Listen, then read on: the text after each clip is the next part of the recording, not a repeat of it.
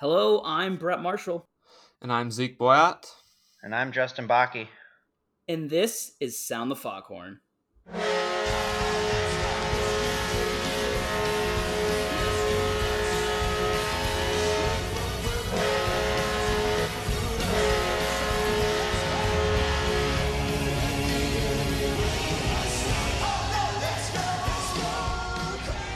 Hello and welcome. Sound the Foghorn, guys. Episode 10. We're going to try this again. So we tried to record and then we had this massive feedback and then we couldn't hear Justin. But now we're back. I think we're good to go. Gentlemen, episode 10. How are we feeling about it? Justin will kick it since I lost you last time. All right, sounds good. Let's try this again. Uh, doing good. Just finished the work week. Getting things finished for the baby. It'll be here soon. Uh, got daughter's new bed and got our son signed up for skating lessons. Now just really ready to talk some, some draft here. Busy times in the Bakke household for sure. Very. Zeke, what about you, man? How are we doing? Uh, well, yeah, I'm good. Uh, just been working, doing a lot of schoolwork this week. Uh, you know, I've been hanging out outside, and as Justin said, it's uh, draft is one of my favorite uh, events of the year in the hockey calendar. So I'm really looking forward to talking about it tonight. Yeah, you guys are in for a treat. You have three hosts who are just obsessed with the NFL draft, and we have taken a pretty, what I think will be a pretty deep dive uh, into pretty much any scenario we could think of for the first round. So we're going to go through probably 10 to 12 first round prospects, you know, covering everything that could happen if they trade up, if they trade back, if they stay where they're at. Anything we could think of, and we're going to talk about guys that we like, guys that we think could be sneaky, depending where they end up. So, but, but before we get into that, uh, this is where we lost Justin last time, so fingers crossed doesn't happen again. Uh, we've got a prospect update, some some better news than in previous weeks. So, Justin, let's kick it to you. Uh, what's the latest with our prospects?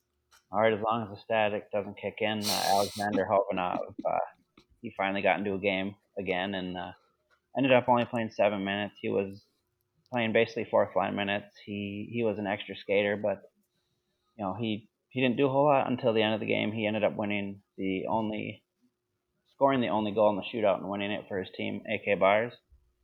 And then uh, Brennan Menell, he continues to play really well for uh, Dinamo Minsk. You know, he now has eight points in six games, and he just scored his first goal of the season on Monday. Uh, Ivan Lodnia ended up assisting on it, but uh, Men- Menell continues to basically lead his team in minutes. And then Andrei Svetlakov, he, he's not doing a whole lot on the score sheet, but you know, in his team's five to nothing win today, he did go 12 for 12 on faceoffs and is up to 54% for the season. So You like to see well, that's that. pretty good. Yes. Uh, that's, that's, And if you didn't see the Khovanov goal, it looked like vintage Mikko Koivu, just little forehand, backhand up above the pad in for the win. It was it was pretty sweet. yeah, yeah, it was very Koivu esque. Yes. All right. So better to see Khovanov finally getting some ice time. Found you know they found some confidence in him in the shootout. So hopefully it was hopefully we'll see that ice time continue to ramp up. My guess is it kind of is what we speculated, just being you know maybe a little bit of a ramp up period. You know the young guy's not going to get in right away, but continue to get acclimated probably over there, and he'll hopefully continue to work his way into some more ice times and into some more uh, goal situations. And the Menell thing is I don't know. I, I, I'm bittersweet about it because, like, ah, that'd be nice to have on the roster next year. But maybe in two years or whatever uh, Mhm. after this year, he'll he'll maybe decide to come back. But who knows? Uh, Zeke, any thoughts about the prospect update before we uh, kick into high gear into the draft?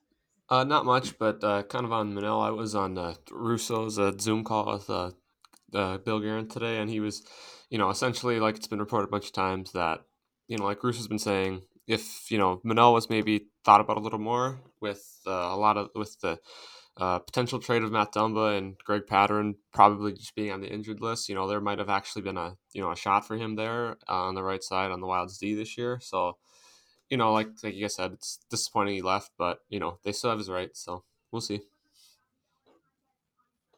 Yeah, and that, bit they still have his rights, I think, is key because if he does want to come Yeah. back after this year, the Wild would have the first cracks at him, or they could trade those rights if they feel Mhm. like they're in a good spot. So Yes. not the worst case scenario for him to be successful over there because if anything, it might drive up his trade value if they don't uh, decide they want to bring Mhm. him back. So. yeah. Definitely. All right, guys, draft time. Wild, as of now, and I say that uh, lead, not to give too much away for what I've got, but as of now, have the ninth overall pick in the draft. We've talked about a couple guys that we like at nine, but I just I kind of wanted to go through kind of just reading different articles and listening into hints of different things and kind of I came up with about four possible scenarios that I think could happen. Uh, I just wanted to go through those quick and see what you guys think. Uh, my first scenario was still, I think, the most likely is the Wild stand pat and they make their pick as it is at nine. They don't move up, they don't move back. They take at mm-hmm. nine, they get their guy. Scenario two, I think this is probably a, of the next three I'm going to do maybe the most possible, but I think it, it depends a little bit on what happens through picks one through six. So, and this would be the Wild trading up to the seventh spot and trading with the New Jersey Devils to select Marco Rossi. And again, this is this is taking into account that he's Rossi isn't taken in those first six picks. And the reason I bring this up is uh, Corey Masisak, I believe is how you say his last name. He's the uh, Devils writer for the Athletic. Um, in the Athletics mock draft, had this little blurb at the end of um, their pick. So he did have them taking Rossi at seven, but this is what he said. So he said, the Devils do have a couple of interesting connections to Jake Sanderson, so it shouldn't be a big surprise if they went in that direction instead of Rossi. If they do like Sanderson or Rossi's teammate Jack Quinn, exploring what Tom Fitzgerald could add for moving back a few spots would make sense as well. So I bring this up because I believe this is something that we talked about was when we were looking at teams to trade up. We we looked at those like three teams kind of in that five, six, seven, eight range, and New Jersey's one that came up, and now we have their beat writer throwing in that hey, this this could happen. Is that something you guys would be willing to do? And I know Zeke, you may have a little something to add to this too, based on something you found out today. Um, well, so you know, I I personally would be uh, very willing to do, and uh, like Brett said, the kind of news that I guess broke today from uh, Darren Dreger on TSN was that uh, it kind of seems apparently like the Wild aren't going to be likely to get a top six center in return for Matt Dumba in a trade, and uh, uh, other option that he apparently the Wild are looking for now is a high end, higher end uh, first round pick and a good young player. And so, like Brett said, you know, if New Jersey is potentially if there's a fit there, uh, with Dumba or with something someone else for their number seventh pick, I I think I'd be very interested in that. I mean, I think I'm. I guess it depends on what other player they're giving me to, because I don't know how.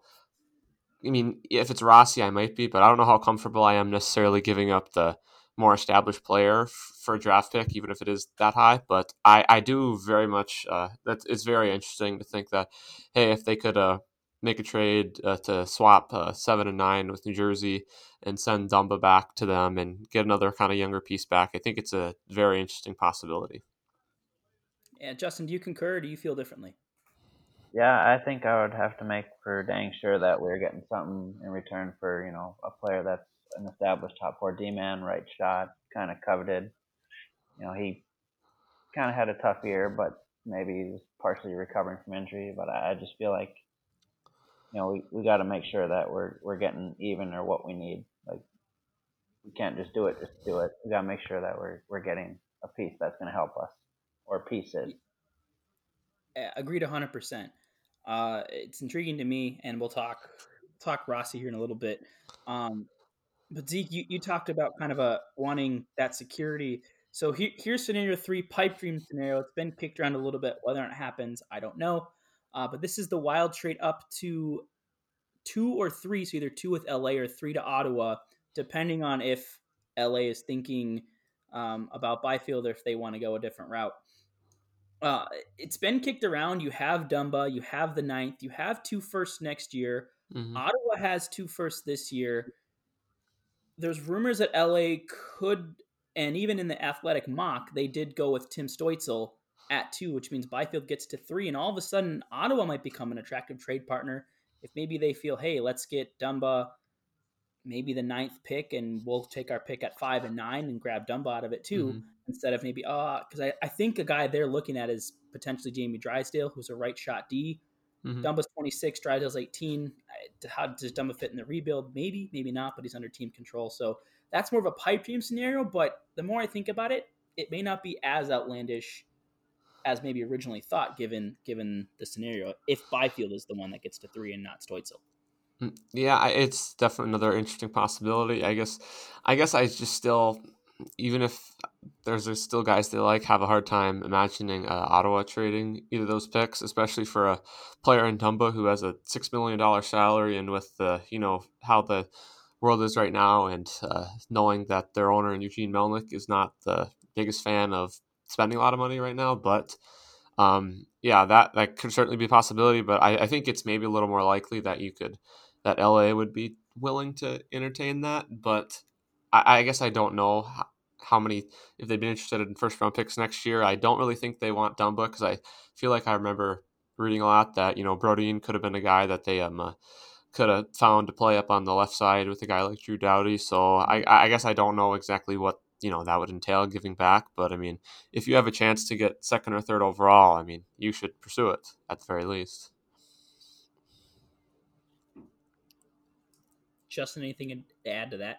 Uh, not really much to add. I mean, that, that second or third pick would be sweet, and getting a player like Byfield would help us for quite a bit of time. Cause, You know, he's right there neck and neck with the Lafreniere. So, you know, I don't know if LA would want to do it like Zeke said, but it's definitely intriguing. All right. And then scenario four, this is one I really didn't have on my radar up until the athletics mock draft came out. And it, it, it did seem to hint that maybe the Wild might just be balls in going after a center. And as a result, they could even potentially look to trade back. Um, I would guess maybe somewhere like the 11 15 range. It sounds like Winnipeg mm-hmm. is pretty head set on Jake Sanderson. So maybe that means they trade up even. Um, and we'll talk about. Um, I think Jake Sanderson is someone the Wild could look at too, so something to watch there. But um, I think it's unlikely.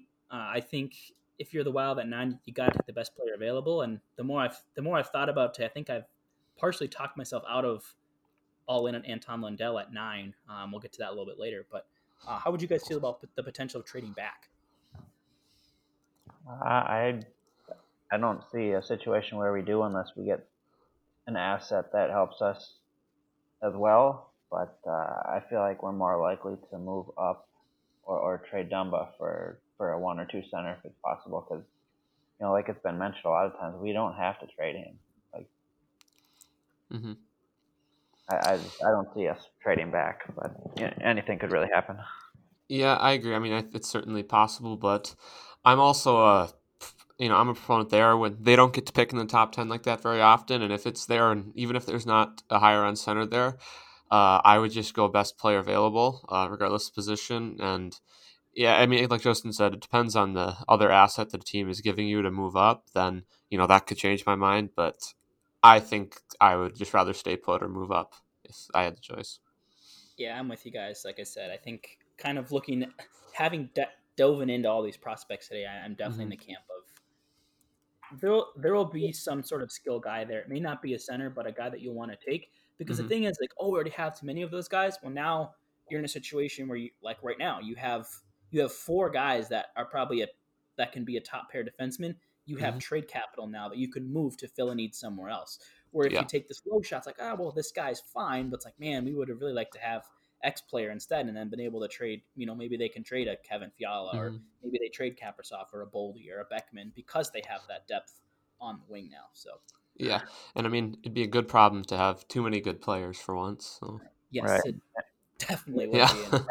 And, you look at teams like I think LA, I look at teams like LA and Carolina, and I mean they have these deep prospect pools, and it's like man, they could wheel and deal for some guys if they really needed to, and they mm-hmm. still could down the road when they're when they're ready to oh, compete. Yeah. Yeah, and, and what if that best player available is a, you know I know we have a, a plethora of wings, but what if it's a, a high end winger that's better than a winger the wingers we already have? Like, mm-hmm. right. you can always trade. You know, it's hard to get that centerman, but you know, like you said, we have that that those couple pieces that could possibly get us there. And as it sits right now, you're going to have two cracks in the draft next year too. So I don't. I think you're. I think you're doing all right. Yeah. Right. Well, it looks like Pittsburgh's bleeding their depth right now. they are trying. They're doing everything they can to, to keep doing it. it. Now go sign Chris Tanev for five years. Yeah. Yeah, please do. yes, him and Jack Johnson. Oh, man, and and Mike Matheson. What a blue line. Yeah. Damn. Three Jack Johnson. Minnesota Wild podcast. So we'll deviate from that for now. Um, let's start going through some of these prospects. We'll start kind of toward the top of the board and then work our way to the middle. I think the obvious one we'll touch on first here is Quinton Byfield. So, six foot four, 214 pound defenseman, uh, played for the Sudbury Wolves in the OHL, just turned 18 uh, back on August 19th. Uh, so not too long ago, about what was that? About a month, I think, just over a month ago. Mm-hmm. So one of the youngest players in the draft, uh, 82 points in 45 games last year, and that's production at his age, similar to the likes of guys like Mitch Marner, Tyler Seguin, Steven Stamkos, Dylan Strome, John Tavares. Pretty good company uh, for a 17 year old in the OHL. Yeah, uh, with his age, they're saying that you know he he could be even ahead of Lafreniere, mm-hmm. you know, at some point. Yeah, I agree. I think he, I think it's a reasonable argument to say that he has the highest uh, ceiling of anyone in the draft. And I mean, you look, you mean, 6'4", 214 pounds, he's already huge. But you think if, you know, the next couple years as he develops into kind of his early twenties, I mean, he gets a little bit stronger, he maybe a little bit bigger, and he's maybe you've got a 6'5", 225 pound center on you with the great, you know, offensive uh, skill set that he has. And so, I mean, yeah, no, he's he's really good. I think right. he kind of. I think he's a little bit underrated by a lot of people the last few months too. Yeah, yeah. which is weird considering someone as like the consensus two or three overall pick is underrated. But uh, mm-hmm. Zeke, you said it perfectly. I I don't think the gap between him and Lafreniere is as big as people make it. It's it's it's the tricky situation of you kind of have this physical, maybe not high point ceiling center, but a guy that can probably put up seventy points in the first line, yeah. play power play, distribute the puck, play physical versus this winger who might put up, you know, you know, might be the more Mitch Marner type. The guy's going to put up 90 points, but doesn't give you that size as much, and, and plays on the wing, which is a little bit easier. It's easier to get wings than it is to get centers. So, mm-hmm. I, on my personal rankings, I do have Byfield as the best ranked player because I think long term the value he'll bring to a team will be more than the value that a guy like uh, Lafreniere brings. Granted, I would love to have either of them on my hockey team, yeah. regardless right. of my need. Mm-hmm. Uh, a couple more things here about Byfield. Uh, top skills. These are all uh, when I go through these. These are all be uh, per elite prospects. Is puck handling, speed, acceleration, strength, and his passing. And the speed is a big one. His skating was kind of his big knock coming into this year, and he improved his stride mightily. And now it's to the point where like people say, well, for his size, he's actually an above average skater. Which if you have a six foot four guy that can skate and plow through guys, very very effective. Yeah, and like you said, with you know six four, two hundred whatever pounds at at age eighteen, and he already you know carries the puck like a power running back. Uh, he's only going to get better, and you know he's he's got an explosive stride. So you know this is something that the Wild have possibly never had in their their franchise. It would be it would be great to have like either one or two center wherever he ends up. And another kind of stat, if you will, that I found to kind of evaluate players a little bit is a stat called NHLE. So it's uh, stands for NHL equivalency. It's a translation. It's a it's this little score basically. It, it shows how points from one league would translate to NHL production at that given point in their career. So uh, Byfield, based on his numbers from last year, scored about so his what would he say? At 82 points would translate to about 48 points in the NHL. Uh, for reference, Kirill Kaprizov, based on his production in the KHL last year, would be at 72. Matt Boldy's NCA would be at 25. So obviously this doesn't totally factor in age, but it gives mm-hmm. you a, a, good sense of, you know, is this guy NHL ready? So 48 points, NHL ready. 72 points, obviously NHL ready. Uh, yeah. 48 maybe could pop, possibly pop in as a third or third or second line center. Uh, with a with an NHL of 72, probably a first line. It's not a perfect score, but it's just it's a good way to kind of get your idea of all right, where is this guy? How far out is he? So mm-hmm. And then, uh, you know, I, I, look at his impact. Like I said, I think I just mentioned, I think he can immediately slot. He'd probably make the team out of camp, 23 man roster, and probably be given the opportunity in that top six role. I probably wouldn't say the first line right away, uh, just being, you know, like we said, just having turned 18. But, you know, could probably start on that second line, probably some second power play unit time. And then within a year or two, probably make that jump to number one center. And just he's a he's a good playmaker, and I think someone that would mesh awesome with both Kaprizov and Fiala. Mm-hmm. Yeah. Sure. And obviously, we talked about uh, you know how to acquire him. It'd be a little tricky trading up. What that cost would be, it, it's it's so hard to know how teams value yeah. that. So it's it's not even more speculating, but it would cost you at least the ninth pick and probably something else significant. So, mm-hmm. anything else you guys want to add to Byfield? Not really, no. Nope, I, I got nothing else. All right. The next guy we'll go to is a player I know is probably all of our favorite player in this draft. He's undersized, but he is everything that the Wild want. Marco Rossi. Yes. He is my top option outside of the top two. Well, at the center position at least. You know, he like you said, he's uh, he's small but he's he's powerful and ended up leading the OHL in scoring last year and he's looked at more of a distributor, but you know, he has an extra Mm-hmm. he has an exceptional sense of spacing. Skating rates as above average NHL level, small but strong and quick. So, you know. And by small, he's not tiny. He's 5'9", no, 185. Right. Like 185 yeah. at 5'9". I mean, you're, yeah. you're, that's that's a good chunk of weight at 5'9". Mm-hmm. Yeah. Yeah, and I I think uh, a key kind of thing that Justin said there is that he's more of a distributor, more of kind of a playmaker, which I think, to be honest, is kind of what they would need in a center anyways with their wingers and guys like Fiala and Kaprizov. And so, just like you guys said, he's overall he's he's not just a very good offensive player. I think from what I've read, he's he's good on the penalty kill. He's good a two way player. He's not that huge, and maybe could get a tiny bit stronger, but uh, you know the effort is always there. And like you guys said, the skill is second to none compared right. to a lot of prospects in this draft, and would certainly be you know probably the one of the most talented, if not the most talented, in the, the Wild's team or system if they draft could draft him. Yeah, and and like I said, above average skating. I feel like that's something yeah. missing is is speed on our team and, and mm-hmm. skating. For sure, a fast two way center who can distribute pucks to snipers. Yes, please. Yeah. a couple notes yep. from scouts in those. Um, this is from uh, Scott Wheeler of the Athletic. Uh, he says he plays in the middle of the ice, but knows when to take the outside lane. And he goes both. He said, he, and he is the best defensive forward in this draft. So maybe something like yeah. you said, maybe he's flying a little under the radar because of his insane offensive production, but really responsible two way. Hey, Billy Guerin, that's your that's your type of player.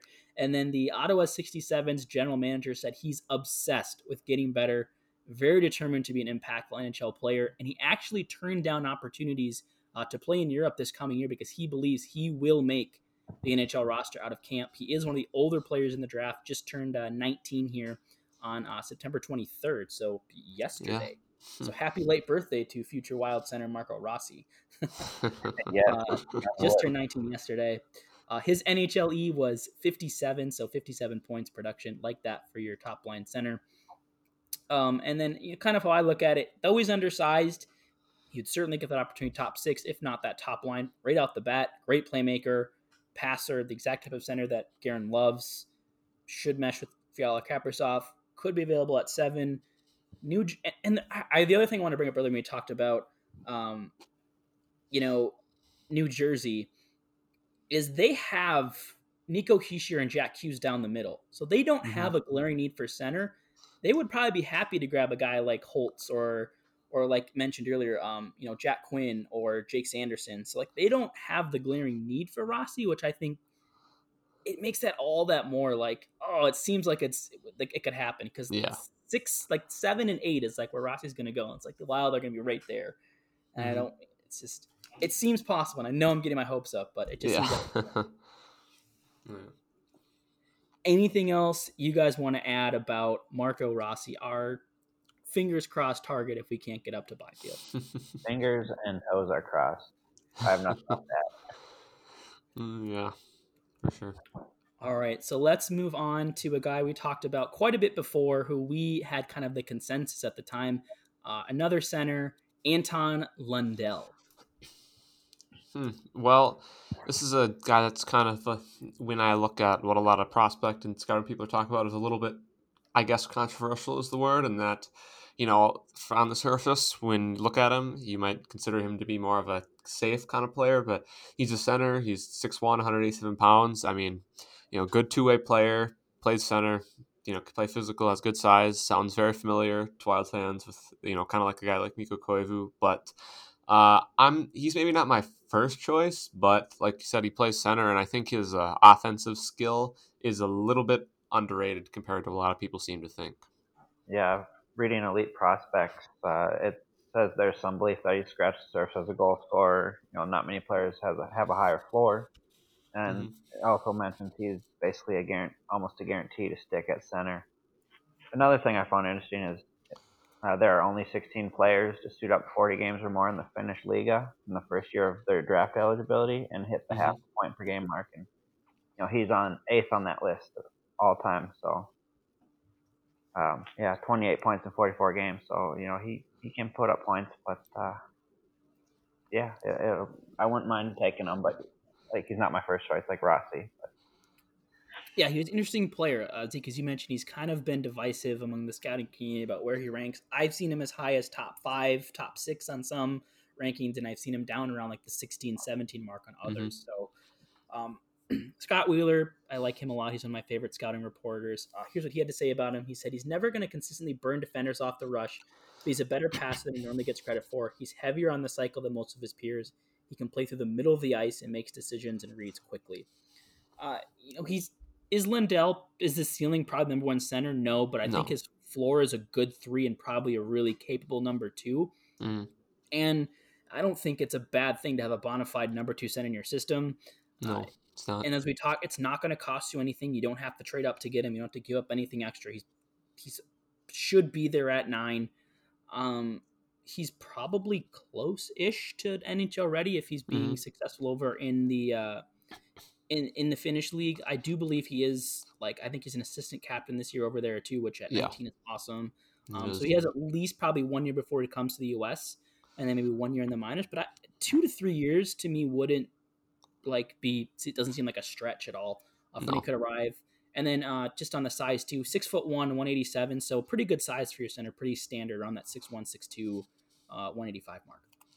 Yeah, and I guess uh, just another th- quick thing that I saw too, looking at the stats on their Finnish League website through the first uh, 10 preseason games, he's at a point per game with uh, 10 goals, 5 goals, 5 assists. So good start there. Uh, don't know when their season starts, but he'll definitely be keeping a guy to keep an eye on. And uh, I guess one more kind of piece in him is I don't know if this is necessarily his upside, but like you guys are saying, it seems that he has a pretty very good shot. And, you know, when I've been reading around doing some stuff, there's some people that think you know, at his very highest potential, which, you know, that's maybe not extremely likely he hits it, but the, you know, the potential sitting there is a guy who can, you know, score around 30 goals, 60 points, and be that kind of two way force at center. But, and like Brett said, maybe not a legit number one, but, you know, if you have a very, if he's a very good number two, fringe number one, at, if that's what he can end up being, I mean, that's a great pick.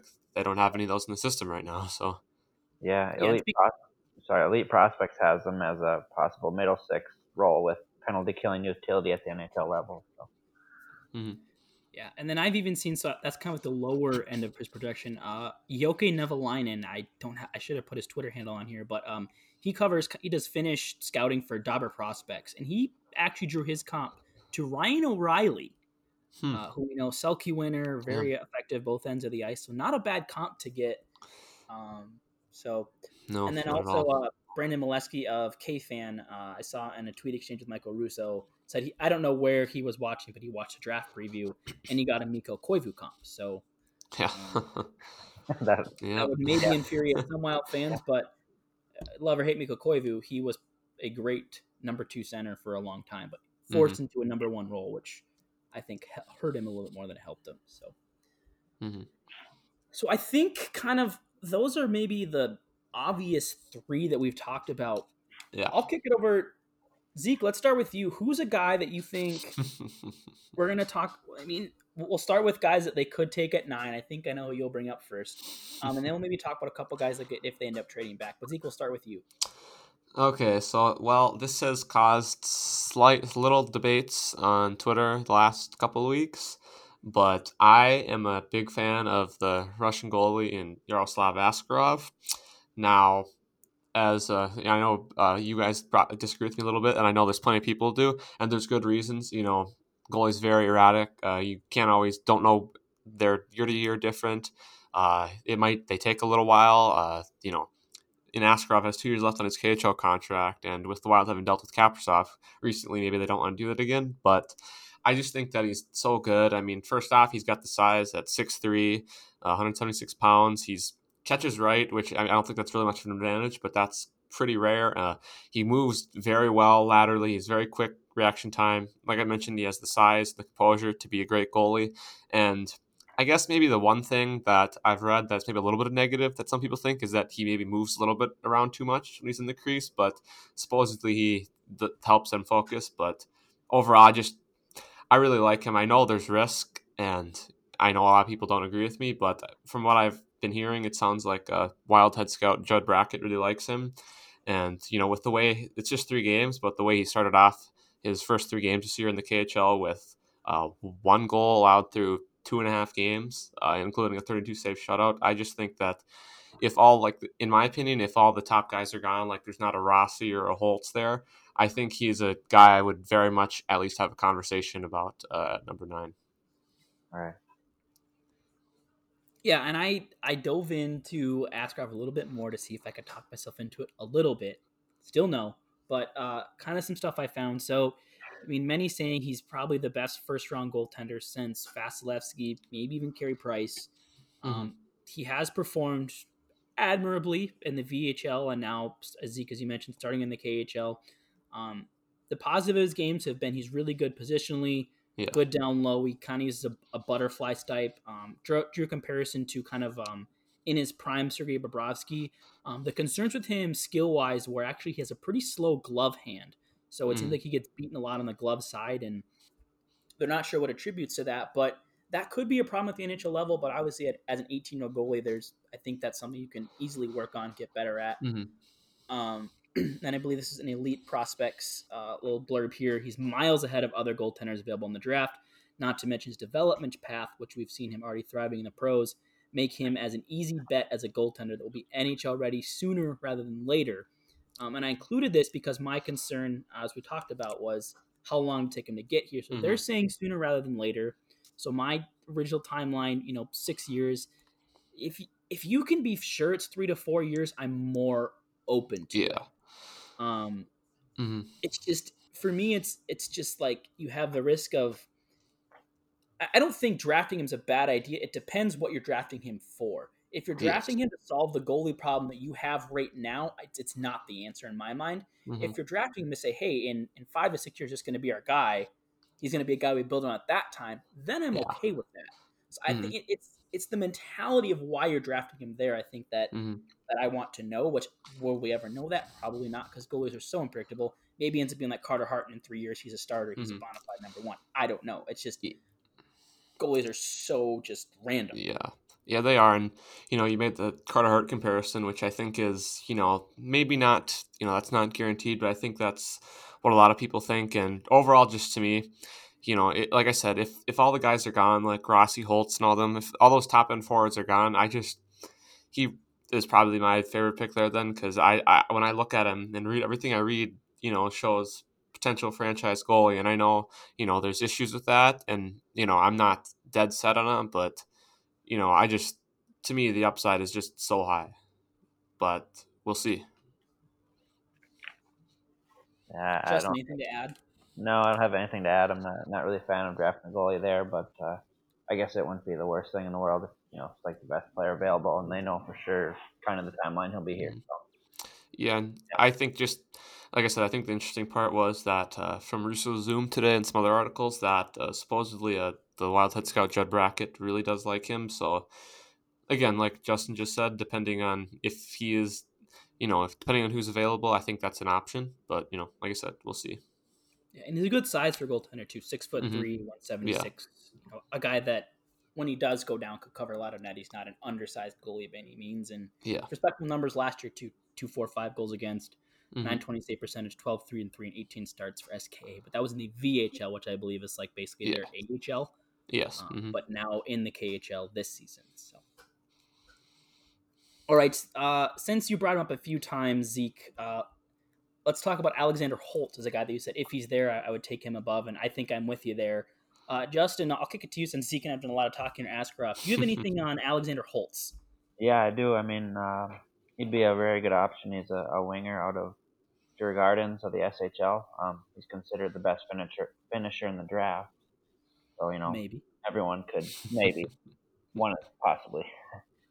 Um, one of two, I would say. I, th- I yeah. think there's someone else that's crept into that conversation. We'll talk about him in a little bit. Someone a little deeper in the draft. You you're thinking? But, but potentially. Yeah. But yeah, I, I read on Elite Prospects, Markus Naslund is the only player ahead of him in goals as under 18 in the SHL. Um, Hmm. He set record for goals in the J20 Super Elite as draft minus one skater. Um, his shot is as good as it gets, and you know he's a potential has the potential to be a first line finisher. So who who doesn't want to draft a player that end up on their top line?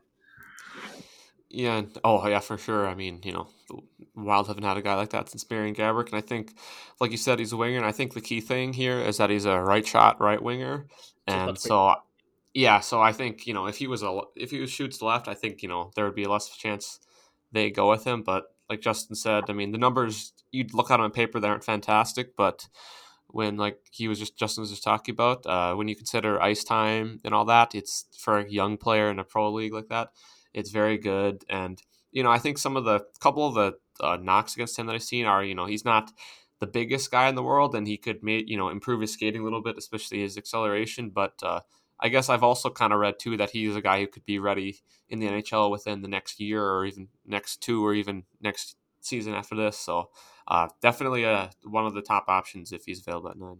Definitely. yeah, he's another one of those guys that like you know some people have him like a top five, others Mhm. have him like a top fifteen. So Yeah. kind of all over the place. So a guy that could fall. I believe I've heard the Sabres, if I Mm-hmm. recall, have interest in both Raymond and Holtz. Raymond, I don't think it's down to them, but maybe Holtz. So if, if Rossi's there at eight and the Wild haven't traded up, they might consider Holtz too. Mhm. Obviously, they have Eichel. They're they're still looking for their number two as well. So Rossi wouldn't shock me behind him. Um, but Holtz as a scoring winger to play alongside Eichel, not a bad idea either. Um, Tomas Montén, coach of Sweden's U20 t- U20 team, had this to say about Holtz. He said he's a he's mature in his body, strong, adapted to the pro level quickly. He's good at finding openings. He has a sense of when to take off to find open space. He's a shooter. He wants to shoot the puck and he wants to score goals. Well, well, haven't had anyone like that in a while. And Zeke, like you said, I Mhm. think the big thing here, he's a right shot, right wing. And we talked earlier about, you know, having a lot of wings. Kevin Fiala, Kirill Kaprizov, two guys that could potentially play on the right wing. One of them will for sure. I believe that's Kaprizov's more natural position, and it's where Fiala, I think, saw more success this year, was on Mhm. the right wing. But one of those two could, in theory, move to left wing. Um, so there's the argument to me that yeah, maybe those two guys lock down the top two right wings, but do you get them on the same line, and then all of a sudden now you have a spot? Um, so you might wonder kind of where he fits in, but as we talked about earlier, Yeah. it's not a bad thing if you have Fiala, Kaprizov, Boldy, Beckman, Parise, and whoever else. It's good to have a lot of wings because then you could Yeah. you can move one of those guys as long as they're not locked into no moves. You can move them. You can make your team better by being strong at a position. So I, he's a guy. I think if he's there at nine, I would take him over Lundell. I would take him over Askarov. Mhm. We'll talk about Jake Sanderson in a second. I would probably flip a coin there. But I think he's one of those guys. I think if he's at nine, you really got to consider him, even even with the need at center. Because I, I look at him and like, I've heard some knocks a little bit in his defensive game too. I see a lot of like a Patrik Laine type, a guy that's going to shoot all the time. He's going to score a lot of goals. Maybe leaves some to be desired in the defensive zone. I don't think he has the ego that Patrik Laine has, so I'm not saying it from that standpoint, but just kind of that that goal scorer is going to put up a lot of points, a lot of goals in your offensive zone. Just might leave a little to be desired in the defensive zone. Yeah, I think you hit it when you said, you know, basically you don't want to reach for a center at nine if if if you have a better player there. Like you don't want to reach for a Filip Johansson type type move. Mhm. Uh, If he's Oh, there at nine and all the centers that are you know, could help us are gone, then yeah, you're gonna want to take this player. So I said, it, let's uh, we'll, we'll talk about more player and then we'll, we'll go to that discussion. So next one I want to talk about is Jake Sanderson, and if if we had brought him up like a month ago, I would have been like, nah, not interested. Um, but I really dove into it more, and now with Dumba potentially gone, with Menell's future in Minnesota uncertain, and then looking at okay, well we have we have Addison. We we figure Mhm. he's probably safe to assume he'll be the number four power play type guy. Probably not a guy that's going to play in the top pairing. Decently mobile, but maybe a little leaving a little desire defensively. But a guy that probably pairs well with a guy like Brodin. Mhm. So I looked into Sanderson, and here's what elite prospects had on him. I want to tell you guys. I'm going to read this description, and you tell me the player that pops into your mind with this description. Sanderson, on the other hand, is the rare jack of all trades, somehow also a master of all trades player. He doesn't play with the level of offensive dynamism that we've come to expect with defensemen of this sort of price tag, but he does everything at an above average to high end level across the board. Well, that's exactly who I thought. Jared Spurgeon was the exact player that popped into my mind. Mm-hmm. So how he's he's a six foot one, 185 pound Jared Spurgeon. It's basically yeah. kind of how I look at him. Yeah, and I mean, I think you know, I think he's a left shot, and you know, I think the one reason why people aren't too high on him is maybe his offense isn't all that great. But what from from looking at stats, not too bad. 14 points, 19 games, the USHL, and 29 and 47 overall. And from what I've been doing my doing my reading up on him, it seems like he was really kind of turning it on offensive at the end of the year. And I mean, to be honest, that's not really that's great to have out of him, but you know what that with him you're getting the you know the kind of complete package defensively, good shutdown defenseman, you know, uses his size well. Uh, he's a good skater, just overall strong, good player, solid.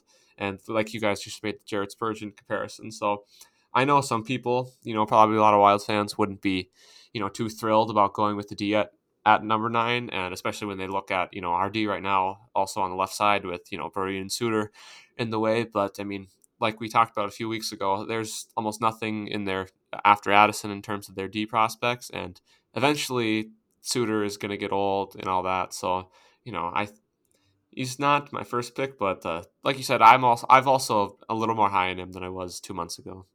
Right. Yeah, and I think the fact that, like you mentioned, our system is pretty dry of, of defensemen now, and you know this this might not be the worst option apparently, according to elite prospects. Um, where is it? Uh, he says that there really isn't much room between Sanderson and our top rate, rated defenseman Drysdale of of the OHL for um, ranked skater in the um, upcoming draft. Um, you know, and I think really the only reason why Drysdale's higher is he's kind of that offensive power play quarterback type of guy. Yeah. Right. And, and, you know, Sanderson will, will, get some good development too because he's going to the University of North Dakota and they, they put out some good players. I, I, I know. Yeah, boo, boo, but uh, yeah, they're, they're still a pretty good program. yeah, it's very. Yeah, oh yeah, for sure. yeah, and, and Zeke, you brought up a little bit about you know fans maybe being upset taking defense because you have, you know, you have Brodin and you have Spurgeon, you have Suter, but see, and, and that's kind of my original thought too. But then I kind of sat back and thought about it. I said that's almost a best case scenario because now you get this really good defensive prospect that you don't have to rush. Mm-hmm. You can let him go play in North Dakota. You can give him a year or two in Iowa, and then by the time he's ready, you give him whatever it is, three, four years. Then you can slot him in on your, you know, as, as your number five guy. Throw him in on the power play. Give him some looks maybe on the second, on the second pair. Like you don't have to rush him. You get a lot of time to develop him and get him acclimated. You don't force him in. And I think we talked about sometimes that's a mistake we feel the Wild have made is forcing guys into positions too quickly. Uh, we talked about that with Joe Bouley uh, when he joined the show. So I think it's almost a best case scenario that there's some people in front of them. Yeah, I agreed. It's it's certainly sad, and I mean, you know, like we like you just said, and like I just said too, you know, people won't necessarily like it, and you know, it's not my favorite pick. It's maybe not the most uh, sexy pick kind of a player to take there, but you know, uh, like you guys said in his description, he does pretty much everything well you want would want out of a defenseman, and you know, like we said, they don't have any of those in the system, so we'll see. It's it's a good option. So I wouldn't necessarily take him there, but I guess it just depends on who's gone. Like every other player we've kind of talked about here. Okay, so I want to pose a, a theoretical question here. So okay. say that Wild stay at nine, Marco Rossi's gone, but Alexander Holtz, Jake Sanderson, Anton Lundell, Yaroslav Askarov are all there at nine. Hmm rank those four from your most preferred to least preferred. Okay. Well, this is tough for me since, you know, I'm a big Askarov guy, but hmm. I want to put him first, but I'll put Alexander Holtz first, uh, just because I think that's you know as he has a high ceiling, but he's obviously a little more safe than the goalie. I'll go Holtz first, Askarov very close second. Uh, you know, it's close. I think I'll still put Lundell third and I'll, over Sanderson at four, but I, for me, it's very close between those guys. Justin, if you had to rank those four, how would you rate them? I'm going Holtz, Lundell, and then three four is kind of where I, I go back and forth. Um, I really don't like drafting goalies in the first, even though he's the best goalie in the draft. So I'm gonna have to go Sanderson and then Askarov. Justin, you and I have the same order. I I would flip a personally for me. It's it's Holtz above everyone by a landslide. Well, not a landslide, but Mhm. significantly. I would probably flip a coin between Lundell and Sanderson, and then Askarov Yeah. would be fourth. So it's like one, two, Mhm. three tied, and then Askarov for me.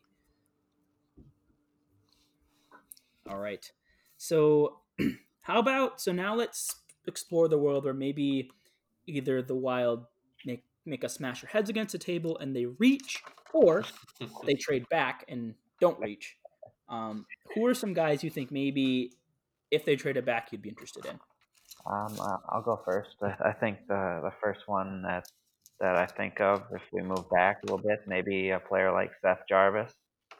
You know, he he just finished second in uh, points in the WHL behind Adam Beckman, and uh, let's see what to say. He's a unique player that does everything relatively well. No standout quality driving his success, which is kind of a knock, but you know, one of the best attackers with defender on his back in this class. And he's the type of player that wants the puck on a stick, strong puck skills, can shoot, pass, and make the tricky passes. Uh, he has a chance to be a dynamic top six forward, so he's kind of a player that kind of got my attention a little bit if we were to move back for some reason. Yeah, reading about him, he almost kind of struck me as like a Jason Zucker type of guy. He's going to Mhm. bring in his tons of effort, could put up maybe 30 goals, but you know, 20 is probably a safe floor, 50, 60 points, top six guy, works hard, doesn't do anything elite, but just plays well both ends of the zone. Mm. And like I try to bring up wild players because there's probably better NHL player comp, but I try to bring up wild players for our listener to get a to get a feel for what type of player they are. I'm not saying if they draft him, he's going to be Jason Zucker, but he will play this. You know, his style might remind you of Jason Zucker. Mm-hmm. Yeah, oh, I agree. He's he. I think I think he. You know, he had the big ninety-eight points, fifty-eight games with. You know, had a huge outburst at the end of the season. So he's definitely a consideration. You know, if they move back, and I guess next I'll get into kind of the guy I'm kind of looking at if they move back in the fifteen range, and that is uh, center Mavrik Bourque from the Shawinigan Cataractes and the QMJHL, who, like I said, he's a center. He shoots right. He's not the biggest, but he's at 5'11, but he is uh, some fairly bulky, uh, 185 pounds. Uh, last year, in his 49 games played in the Q, he had uh, 29 goals, 42 assists for 71 points. And the interesting kind of fact that I uh, saw about that was that uh, 45 of those 71 points came at even strength, which was kind of impressive. And you know, he's he's a great playmaker with great hockey IQ, and he can make decisions very quick. He's good in tight spaces, uh, very patient, and uh, all despite his playmaking maybe being a strong suit, he also has a very powerful and accurate shot. But uh, the, some of the knocks against him are he's not you know the strongest and could uh, could benefit to get a little bit stronger, and he also lacks the kind of higher top speed skating uh, that at least right now to truly reach his potential seal potential. And so you know that that that's a problem, maybe a little bit of a problem, but I also think that could be worked on. And you know, just from look, there's a few guys in there that are centers, kind of around that 15 range. If they move back, that I'd like, but uh, Bourque is my number one if they move back. Yeah, and then uh, I'll bring up a guy here in uh, Jack Quinn, so teammate of uh, Marco Rossi, uh, another right shot, right wing, 52 goals, 37 assists, 89 points in 62 games with the 67s uh, in the OHL, NHLE 33. And he's a guy, I think we brought this up before, but he just shot up draft boards Mm-hmm. uh, this season. And a lot of people, there, there's some skepticism behind him. It's like, well, is, is he a product of Marco Rossi? Well, turns out they played most of their time five on five actually away from one another. Like, well, about power play, only 15 of his 52 was run the power play with Rossi. So still, I Hmm. think he's what 37 Mm-hmm. at even strength without Rossi. Not bad. Um, and then you know you're like, well, 52 goals in the OHL is that that impressive? Well, only two other players have done it in recent memory. That's Arthur Kaliyev of the LA Kings, who went in the second round last year. And in hindsight, a lot of teams passing him in the first round and shouldn't have. Uh, potentially the Wild included. I know he was a name thrown around at the beginning of the draft and then just fell, and I don't know why he fell. Um, Mm-hmm. And then uh, Alex DeBrincat, who we know well from the rival Chicago gosh. Blackhawks, already has a 40 goal season in the NHL. So two guys that have proven, hey, if this scoring 50 goals in the OHL, it's not a bad thing. Um, I think he's a guy that, like, I think him and Holtz have pretty similar. I think that top six winger, north 30 goals, 50 points, right shot. Um, pretty much like if you don't get Holtz and you really like, and the wing is a position you're still interested in, and you trade back, and maybe you trade back hoping to get Lundell, and oh shoot, you traded back too far, and the team in front of you took him. Now, well, shoot, now what? Well, I think Quinn's still a great play there. Yeah. Um, and I've seen him ranked as high as six uh, by Craig Button of TSN, so he's really high on him. Uh, Button does a really good job with uh, Canadian scouting, so I wouldn't take that with a grain of salt. I think it is that that could be a ceiling as you know borderline top five pick, but also Mm-hmm. as low as twenty uh, by future consideration. So I don't know the wild value him, but I think kind of a lot of how I felt about Holtz um, applies to Quinn. I just think Holtz is a little bit better option. You guys have anything to add about Quinn? I don't know if you guys looked into him. I don't know. Yeah, I mean, I did a little bit, and I think you know, like you said, like maybe the concern is that his first year in junior wasn't all that great, and you know, there's maybe a little concern of you know he just burst onto the scene this year, but um, we like you said too, 52 goals is 52 goals no matter where you play or how it happened, and so yeah, if if, if they just happen to move back and that's an option, it's yeah, I mean, they need talent, they need offensive talent there, and like I said, scoring goals, so not a bad option either. No, not a bad option. The only knock I saw on him, or one of the only knocks, was uh, he's not a good enough passer and has an inability to find teammates at times. But uh, you know that that can be improved. But uh, for someone to score that many goals and be compared to uh, kind of being the likes of Kaliyev and DeBrincat, pretty good, pretty good uh, company. Yeah. All right. Uh, Justin, did you do a player? I don't remember if I had you do one. Um, I did. Uh, who did I do? It was, it was Seth Jarvis. Oh, Jarvis. Yeah. Um, I have one more here, and it's a guy we talked about uh, once on the show before, and that's Hendrix Lapierre of the Chicoutimi Sangunines. I have no. It's like French Canadian. Yeah. I can't. I, I give my best shot. Uh, I want to bring him up because I don't think the Wild are going to take him. Um, but he's six foot, 181 pound center, and was a guy that coming into the year was potentially a guy that was going to be top 10. And I think even recently, if healthy, uh, Craig Button said recently in TSN he could have been a top five coming in healthy. Um, and the reason he fell, so he had he had this like awesome Gretzky Hlinka Cup, which is basically like a, this big junior tournament with all these Canadian superstar players. They're awesome. It's a big de- it's a big deal for scouting. Lit it up there, and then he got injured. Um, and he got a concussion last year, and then coming into this year, he th- he thought he got another one, maybe a third one, but it turns out he went in, got some second opinions, and it turns it was some misalignment uh, in the vertebrae up near his neck that were causing him to have post concussion like symptoms. So sensitivity to light, migraines, uh, different things like that. And the doctor was like, "Yeah, no, this wasn't a concussion. This is your spine being out of place." And they basically realigned it. He did some, you know, some therapy and stuff, got everything straightened out. Was feeling 100, percent was about to come back, and then COVID hit. He wasn't able to show what he's capable of. Ended up playing just 19 games this year, put up two goals, 15 assists uh, in those 19 games, and I think he very well could be the fourth best when the, when it all ends, and we see this pan out in a couple years. I think he might be the fourth best center in this draft behind Byfield, Perfetti, and Rossi. Like that's I think he might be better than Lundell, better than some other guys that we talked about. Um, his knock base, he's a playmaking center, uh, good 200 foot guy. I thought it was funny. I was reading a not. Uh, we'll go do another of what plays this remind you of. Um, was basically they said uh, there are at times where it seems like he forces passes instead of shooting. Uh, is there a player that comes into mind there? Former Minnesota Wild players, one that came to mind for me. Hmm. Well, Also, I mean, also really soft hands, but forces passes. well, I mean, I guess maybe this is the right guy, but the most recent player I can think of is Mikael Granlund. That's who I thought of as well. Mhm. Yeah. So basically, he's like I think I I think he's a very a very good comp to Mikael Granlund, but actually a guy that can play center Mhm. and not better on the wing. So Yeah. it would be really bold at nine, I think. But Mhm. if they move back, or if they maybe get somehow end up with a with a second round pick late in the first, he's a guy I think like could even maybe fall into the early second round. I'm not. I don't Mhm. think it's likely, but Yeah, I, well, I, I think like there's this there is the injury risk there, but like people talking about not wanting to take Lundell because it's the safe pick. If you want the Wild to go bold, I think LaPierre at nine would be bold. Uh, the highest I've seen him so far is ten, so nine isn't a total reach from ten, but the most people have him kind of down on like the twenty to twenty five range. Yeah, I think I agree. He's been another guy kind of look at. I mean, like you said, he's pretty much. I mean, I he, he probably can score some goals, but like you said, he's just a puck distributor, great playmaker, very smart. Uh, you know, just the exactly kind of player they need. And I mean, hey, like you said, there's you know he could go anywhere from 15 to 20th to like you said, if there's a chance he falls into the early second round, and I think the Wild are picking at 39th in the second, so maybe not too likely there, but I mean, yeah, I, I agree. I think he's a very good option if you're somewhere, if you're confident the injuries aren't going to be an issue.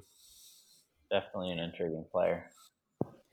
Yeah, and then we won't dive uh, too much more into it, but just a couple other players, um, at least off top of my head that I have written down here, uh, that maybe the Wild consider this is more again, if probably not at nine, but if they end up trading back, uh, Dylan Holloway, Connor Zary, and Dawson Mercer with the other names that I kind of looked at, but didn't really do deep dives into. Do you guys Yeah. have anyone else?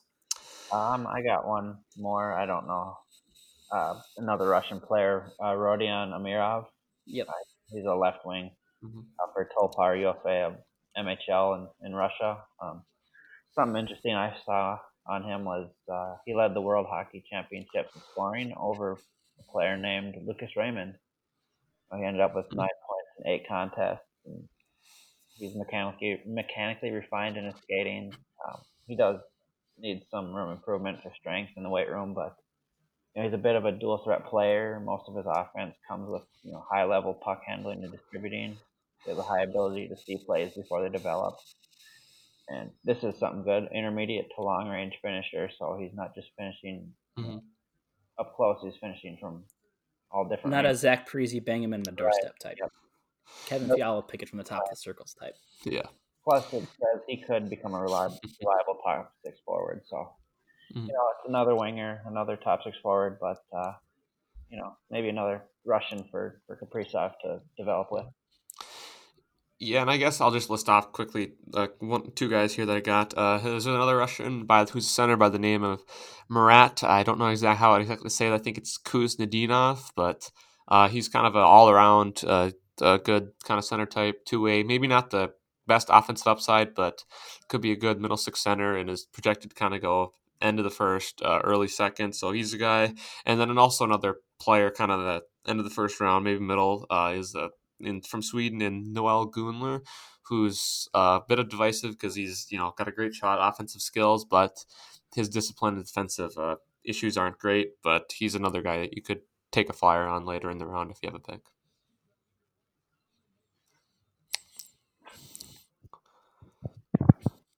Yeah, I think I think what struck me in this draft is when I was looking at trading back, I think there's a clear kind of like top 11 to 12 that kind of ends at Yeah. that Sanderson, Jarvis, Askarov, kind of like right there, like, like 11 to 12.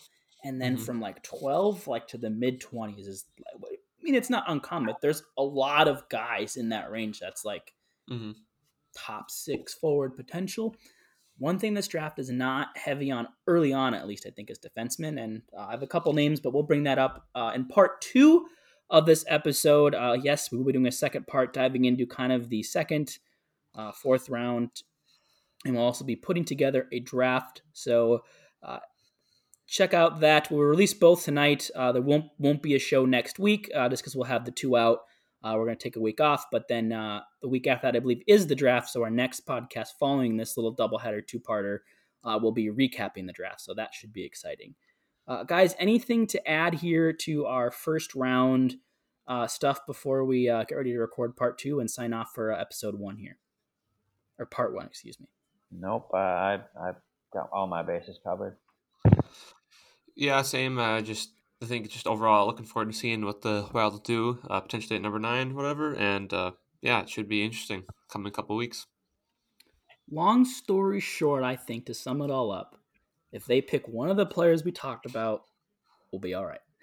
Mm-hmm. If for some reason they go way off the board and don't pick someone on board, then panic. But if they take someone we mentioned, uh, just know that there was probably some reasoning. These guys have, remember, they, these guys have scouts on the ground.